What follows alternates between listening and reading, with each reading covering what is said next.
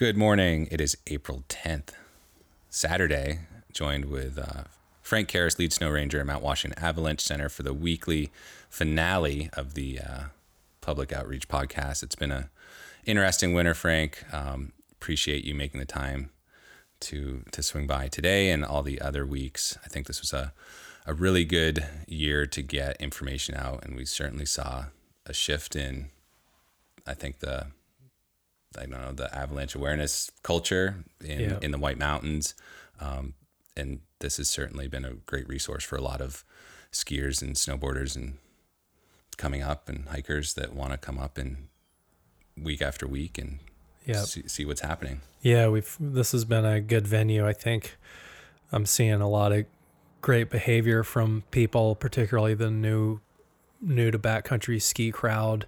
You know, people with their first AT setups or split boards, getting into the terrain and you know engaging with snow rangers when we're up there, and just really, uh, you know, they're clearly learning how to break down the risks and make choices that match their skills and the terrain and snow that's there. Um, pretty marked shift this last week, you know, as we tend to get the historically more normal crowd, you know, the alp- alpine skiers that are coming up. Um, they're much less aware of hazards and often um, are pretty dismissive of the hazards. Wrote about that a little bit in the forecast today. And, you know, it's a, Tux is steep terrain with a with all the objective hazards you'd have in any mountain environment, and um, a lot of those things are just low probability events like ice fall or falling in a moat or waterfall hole, but the consequences are severe, and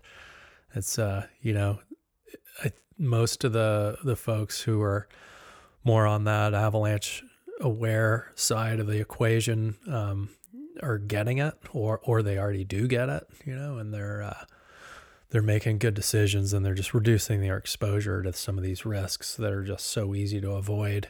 Um, but you know today saturday um, with really really good weather and really good conditions um, at nine o'clock already the parking lots both overflow parking lots are full so it's going to be you know uh, miraculous if we get through the day without um, serious incidents, even with good conditions. You know, there's just this high probability of, you know, when you get a thousand people, chances are someone is going to have an orthopedic injury, even in the kind of good conditions we have now. Or we've even had just heart attacks, shortness of breath, um, and then.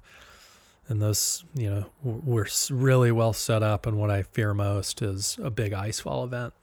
And uh, Crunch Rocks. Um, whoever, thank you, whoever on Instagram coined that term, but I think it's it's stuck. Um, is just ground zero for that low probability, high consequence event, and um, so that's what I fear today is the kind of mass casualty event we've had in the past with multiple injuries and maybe even a fatality. So. Yeah, grim, grim subject, but gosh, the skiing's awesome everywhere else. Sounds like you got out yesterday, and the more remote areas that don't have the objective hazards from other people would be where I'd go today if I could. Yeah, we're at that time of year where, and this feels like late April, early May conditions. Everything's pushed up a mm-hmm. month, mm-hmm. and you're right. It's a numbers game. People skiing out the Sherby, like that's hazard right there. Like Yeah. that's going to get all bumped up, and Yeah, thousands of people coming through. It's just like at a resort. Something something's going to probably happen. Yeah. There's a likelihood.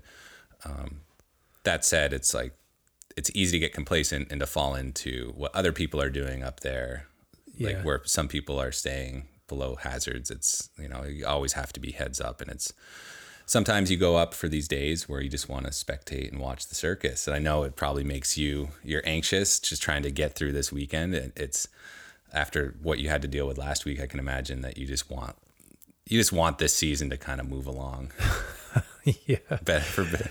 I love, you know, I love people to enjoy themselves, but I love it when they acknowledge the risks um, when they're doing it. You know, like the the little show at the end of the day yesterday where somebody made this long traverse in what appeared to be a sitting position with a naked eye from the top of left gully out into center bowl and then just stopped perched above a little cliff and i got the binoculars out and i realized wow that person has one ski on it's their uphill ski and now they're not moving they're stuck and you know i saw their partner not able to manage the situation at all he started he or she started sidestepping above them just like trying to go somewhere. She kept looking down, expecting a rescue. Ultimately, after about 10 or 15 minutes, someone skied that ski across. And, and in my mind, what's playing out there is like, all right, well, that guy's relationship with her is over. Like he just led her to God. into some horrendous situation. She had frame bindings, right? So she couldn't get out of her binding on the one ski that was on her foot, which was the uphill ski. So imagine her leg kind of folded up under her. She couldn't get out of the situation. And somebody, whoever that was, thank you very much for skiing the ski across to her and then coaching her down through the little choke, side slipping through some of the steepest terrain, you know. And that spot right there has a big um, rock emerged out of the snow on like the 40 degree slope below. So kind of high consequence. And that's the kind of random stuff you see. And, um, and, those are the things where you know I'm just empathetic. Like I, you, it's a balance between just like trying to separate yourself from the outcome of what's going to happen, but also knowing, like having seen tragedy unfold in people's lives after these things happen is uh is tough. And uh, I'm going down a rabbit hole of what it's like to be a forecaster, but um, or a rescue person, but you know, I think it's good for some for people to just acknowledge those those risks and the the outcome that the ripple effect of of these outcomes in people's lives. But moving forward, you know, I think this week could be really good for folks that are still wanting to get out. Um, we're gonna get a little colder, a little sh- some showers tonight cooler temperatures tomorrow, which frankly the snowpack could use, uh, firm up a little bit and reduces all the sloughing um, and kind of rotten snow at the surface. Hopefully this this week will be um, warming during the daytime enough, and I think it will be, though it may be solar driven by aspect, but we'll see how that pans out. And looking further forward, it just seems like we have, well, looking at the climate prediction center, you know, we have an above chance of being above average temperatures for the region, and that seems to be playing out pretty pretty well over the past couple of weeks in this winter, really. with the blocking pattern that's in place right now, we've got high pressure sitting over us, low pressure is kind of gradually wandering around nearby, and um, we'll be getting a little bit of clouds and some some weather from them through the week uh, from I think the low pressure to our west. But otherwise, yeah, it seems like a we will hold on to the snow at ravine elevations for at least a couple more weeks. Yeah, I was going to note that yesterday up in the Great Gulf, we're I mean, skiing top to bottom, twelve hundred vertical with no hazards. Like really, I mean, not like yeah. nothing you have to like yeah. navigate around, and right. the snow, like you're saying, got a little sloppy where it just bumped up, and it needs to needs that little reset yeah. Either you know the rain will help, um, but just to to freeze up a bit. But yeah, it's there's you know you you can't ski out the cog all the way like you used to probably a few days ago. It's pretty impressive that how that snow's holding up in the on yeah. that skier's left side. Yeah. Um, worth getting out. There's still like, you can avoid Tuckerman Ravine if you don't like the crowds. If you want to see the circus, go go hang out, watch it. But um, if you look at Great Gulf, um, Oakes, Gulf of Slides, Huntington. There's snow. There's snow out there. Yeah, people are skiing out Monroe Brook still, which surprised me. But that surprised me too. There, but I took a photo of it, and there's there's a significant amount of snow. I saw people skiing in Burt. I don't know. Yeah, they probably you know it's a kind of at this point it's a lot to get into it. Um, yeah, but yeah, it's a reasonable way out if the cog isn't isn't good. I think you just have to manage, figure out how to get up and out but that slope is probably holding snow. That one you can skin up to get back to the tracks through and through the woods. Yeah. And That's, and the other fun fact: this would be the Inferno weekend. Could you, oh, imagine, yeah. could you imagine that? Yep. yeah, there'd be a lot of walking for the Inferno racers. What a what a what a bizarre winter Yeah. weather-wise. Cool. Well, anything else?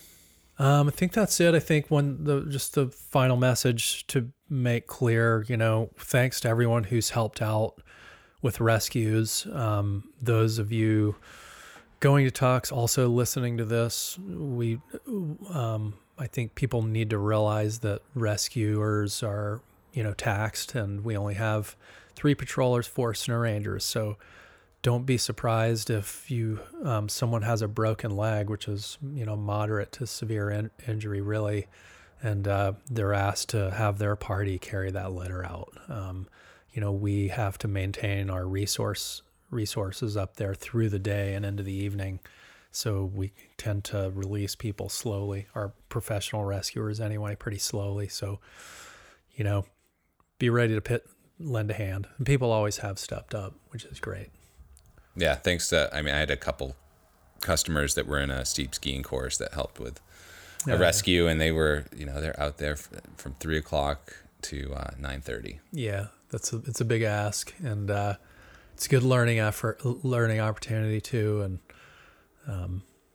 No, I think it's in line with the whole ski kind mentality is like look out for others. You know, yeah, if you see someone without a ski and you you have the ability, you've got the ability to go get them that ski and help them out and get them down safely. I feel like that's a pretty common common place to be if you're in these crowded areas. Is just you know help out. yeah, Don't scold people, but just educate and be nice and yeah, um, try to make make life as easy as possible for everyone up there, yeah, including you, Frank. yeah, yeah. And it could be me. I remind myself like a little uh, hitting a rock on some random trail, and you could blow a knee out very easily. Any any one of us could. So pay it forward. Excellent. Yeah. All right. Well, I see you're in shorts. It, it took um like a almost near 70 degree day down here to get you in shorts. so spring is officially here. It's a hot hike up to Tux today. All right. Well, I hope you can find parking. Hope no one uh, took your spot. Yeah, no, I'll be wedging my truck into the driveway at the garage. I rode my motorcycle yesterday so I can double park in front in between Oh. someone's car. Yeah. Smart. All right, we'll see you up there, Andrew. Yeah. And uh, thanks for this uh, podcast this season. Hope it was helpful. it, I think I think uh, the feedback's been excellent. Um, people are tuning in, numbers are going up, so people are hearing what what you have to say, Frank. Um, so for everyone, enjoy the rest of your season, and uh, yeah, you can always send feedback or questions. We'll be picking this back up next year. All right, cool. Have a good spring. You too.